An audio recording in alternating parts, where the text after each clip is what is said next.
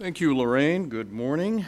I was asked a number of times already today whether Archie and Mehitable would be uh, making an appearance, and they're taking the summer off. Uh, so if there's anyone who came just to hear them, now's your chance to escape, and it won't hurt my feelings. Not, not too badly, anyway. Let's start with something we all know, shall we? The setting is a hill in Galilee. It's almost two thousand years ago. The speaker is Jesus, and this is from the Sermon on the Mount. Ask, and it will be given you. Search, and you will find. Knock, and the door will be opened for you. For everyone who asks receives, and everyone who searches finds, and for everyone who knocks, the door will be opened. Is there anyone among you who, if your child asks for bread, will give a stone? Or if the child asks for a fish, will give a snake? If you then, who are evil, know how to give good gifts to your children, how much more will your Father in heaven give good things to those who ask him? And we'll come back to that in a little bit. But now I want to tell you about an invitation I received by email early this year. I was about one of a dozen or so people who got this invitation, and it was from someone that many of the people here know, not everyone perhaps, Seth Pauly. He's been here before. And the invitation that he sent out to me and to others started this way. As you know, he said, my dad died recently. Some of you have been through this with me, and others know of his death through other means. I've been writing about it from the moment the call ended with my mother, who called me to tell me that my dad had died. I'd like to ask you to consider joining me in writing about the deaths of our fathers. Now, all of the recipients, including me, were and are part of the baby boom generation in our fifties or sixties. And sadly, we boomers have been losing our parents at an alarming rate. I accepted the invitation, and I wrote my contribution to my friend's project, which he calls The Deaths of Our Fathers, One Man and the Men He Knows Writing About Losing Their Dads. My contribution to my friend's project is uppermost in my mind today because of what appears on the calendar today. Today is Father's Day. We've had Father's Day in this country unofficially for more than one hundred years, but it wasn't officially proclaimed until President Lyndon Baines Johnson in nineteen sixty-six declared, and these are his words, in the homes of our nation, we look to the fathers to provide the strength and stability which characterize the successful family. And a few years after that, Congress made Father's Day permanent and said it was doing so to encourage people to show what it called the abiding love and gratitude they have for their fathers. Well, these are nice sentiments, but it's not as if we needed L B J or Congress to teach us to revere our parents. Instruction like that goes a long way back. Remember those stone tablets? Honor your father and your mother, and remember from the book of Proverbs, hear, my child, your father's instruction, and do not reject your mother's teaching, for they are a fair garland for your head and pendants for your neck. And, of course, we can't forget Jesus, who said a lot of things about his heavenly Father, referring as he did to God in the Aramaic, calling God Abba, which is a word that children would use to refer to their father. It's the equivalent of daddy, or even better, papa.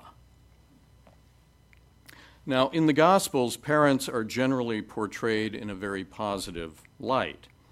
And as a matter of fact, the only two occasions that I can find in the Gospels in which anyone ever got the better of Jesus in an argument occurred with parents who beseeched him to heal their children. There was one mother pleading on behalf of her daughter, and there was one father pleading on behalf of his son. They're the only two who ever won. Now, we don't know how Jesus ever got along with his earthly father, Joseph, the carpenter. The Gospels don't tell us. We don't know what kind of father Joseph was. Jesus doesn't say. Was Joseph stern? Was he weak? Was he ineffectual? Was he jovial? Was he patient? Was he an exemplary father? Was he a disgrace? I'm tempted to say that Joseph must have been a good father, for why else would Jesus have used the earthly father-child relationship as his metaphor to explain God's love for humanity? But on the other hand, if a child has had a bad relationship with a father, one way of dealing with that might be to invent a new relationship with a different father, as a contrast with unpleasant reality. Now, we also don't know whether Joseph was even alive when Jesus entered adulthood. Now, probably Joseph had died by that time, although I suppose it's possible that Joseph was still alive, living in some prototype of a retirement home on the Sea of Galilee, grumbling about his firstborn child, my son, the wonder worker. Heals the sick, feeds the multitudes, walks on water, but does he ever come to see the old man? Now that would be a real miracle. Probably not. Jesus himself gives parents in general a mixed but mostly positive review. In the passage that I used as our reading today, Jesus called the parents in his audience evil. But on the other hand, he flattered them by saying that they wouldn't give their children rocks rather than bread or reptiles rather than fish. But sadly, as we know, there are indeed parents who, when their children ask them for needful things, respond badly. Maybe not with stones, maybe not with snakes, but with silence, or doors slammed in the face, or insults, or worse. And Jesus must have known that too. You don't get to be a preacher of unsurpassed insight by being ignorant, ignorant of human experience. He knew that there were fathers who were absent or abusive. Our society is not the first in history with parents who have ignored or molested or beaten their children. Since this is Father's Day, let me talk about my father and about what I said about him in my submission to Seth Pauly's project. Some of you have heard me talk about my father before. Some of you perhaps have not. My dad was a very talented, very smart newspaper reporter and editor. He was drawn to entertainment and crime news, what I call the five G's. Glitz, glamour, guns, greed, and graft. He loved them, wrote about them all the time. He worked in Las Vegas, which is where my two brothers and I were born, and then in Los Angeles, which is where my brothers and I grew up. My father wasn't anything like the people he wrote about, though. He wasn't flamboyant or showy. He wasn't violent or abusive.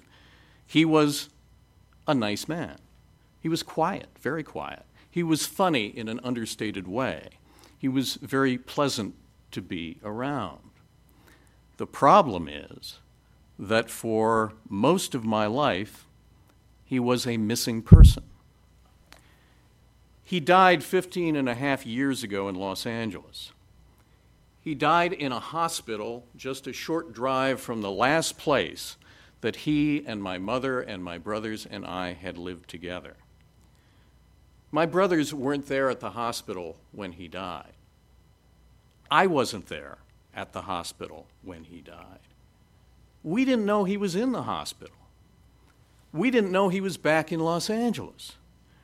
We didn't even know that he had been still alive to be in need of a hospital. We hadn't heard from him in more than thirty years.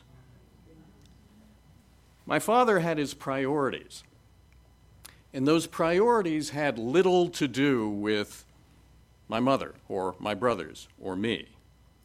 His priorities were his career and his efforts to get his novels published. When I was five, my dad moved out.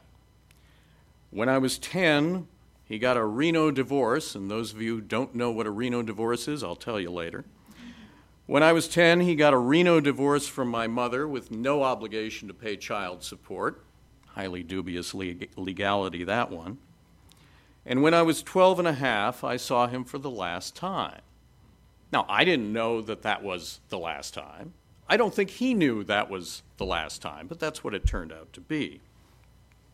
I never heard from him after that. Neither did my brothers, except for one postcard that my older brother John had received from him about a year later. I heard that my dad had moved to New York, but that was little better than speculation. It was based on hearsay twice removed.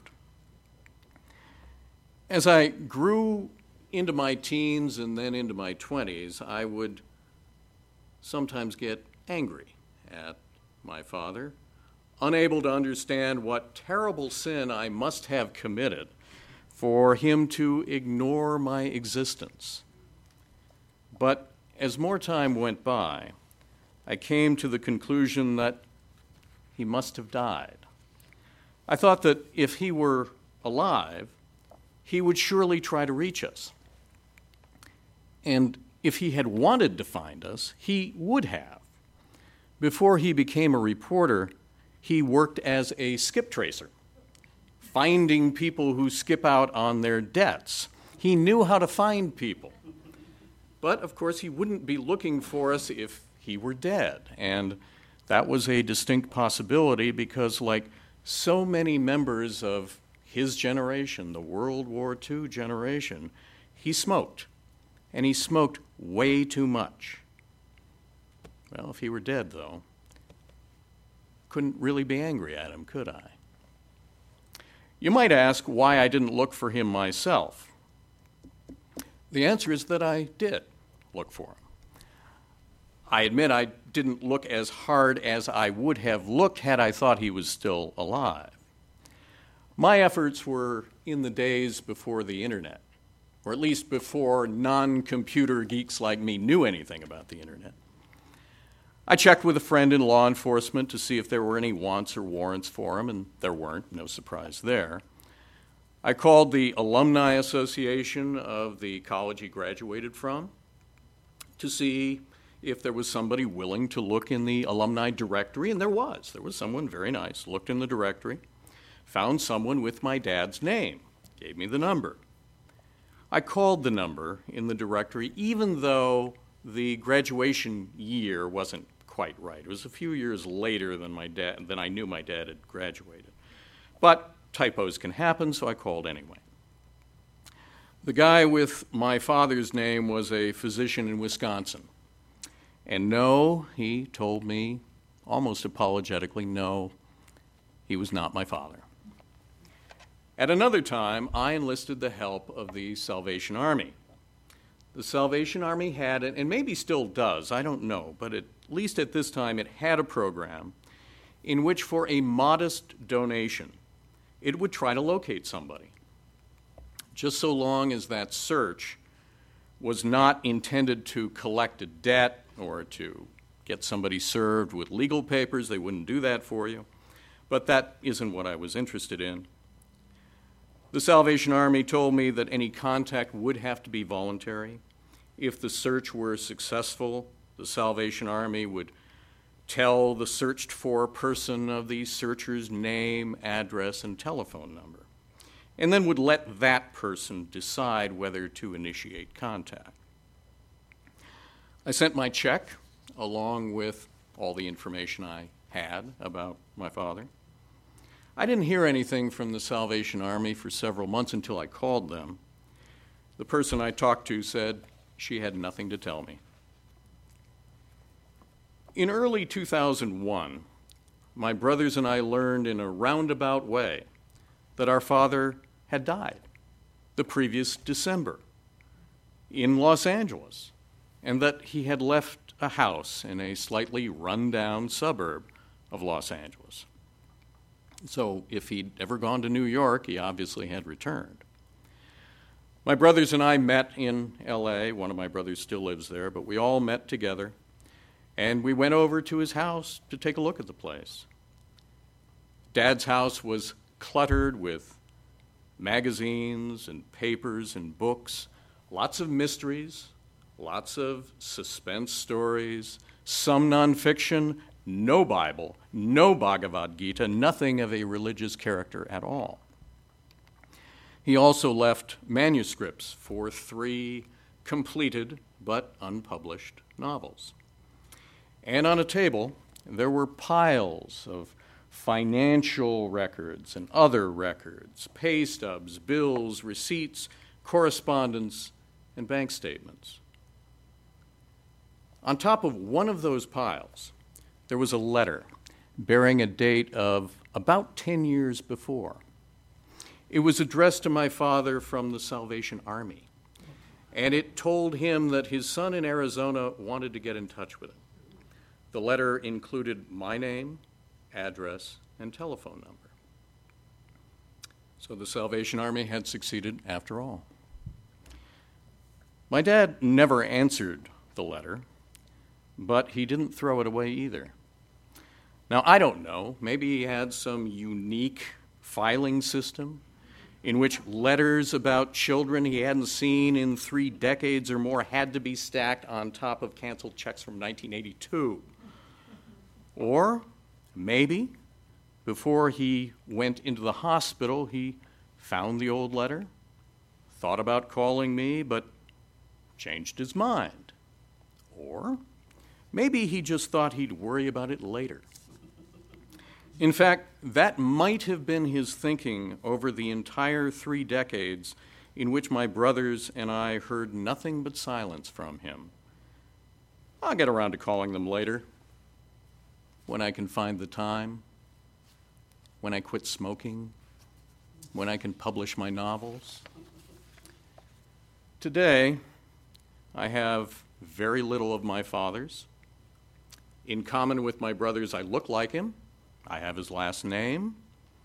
I have one of the books from his house, A History of Knowledge by Charles Van Doren. And maybe this year I'll get around to reading it, but after fifteen and a half years, what's the rush?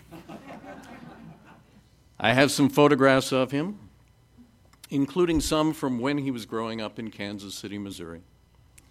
And I have copies of a couple of press passes issued to him by the Los Angeles Police Department in the nineteen seventies.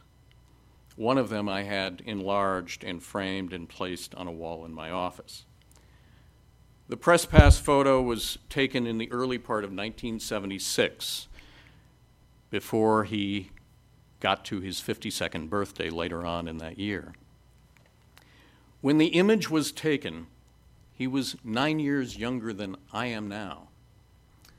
But in my mind, of course, he will always be older than me. Parents are always older in the memories of their children.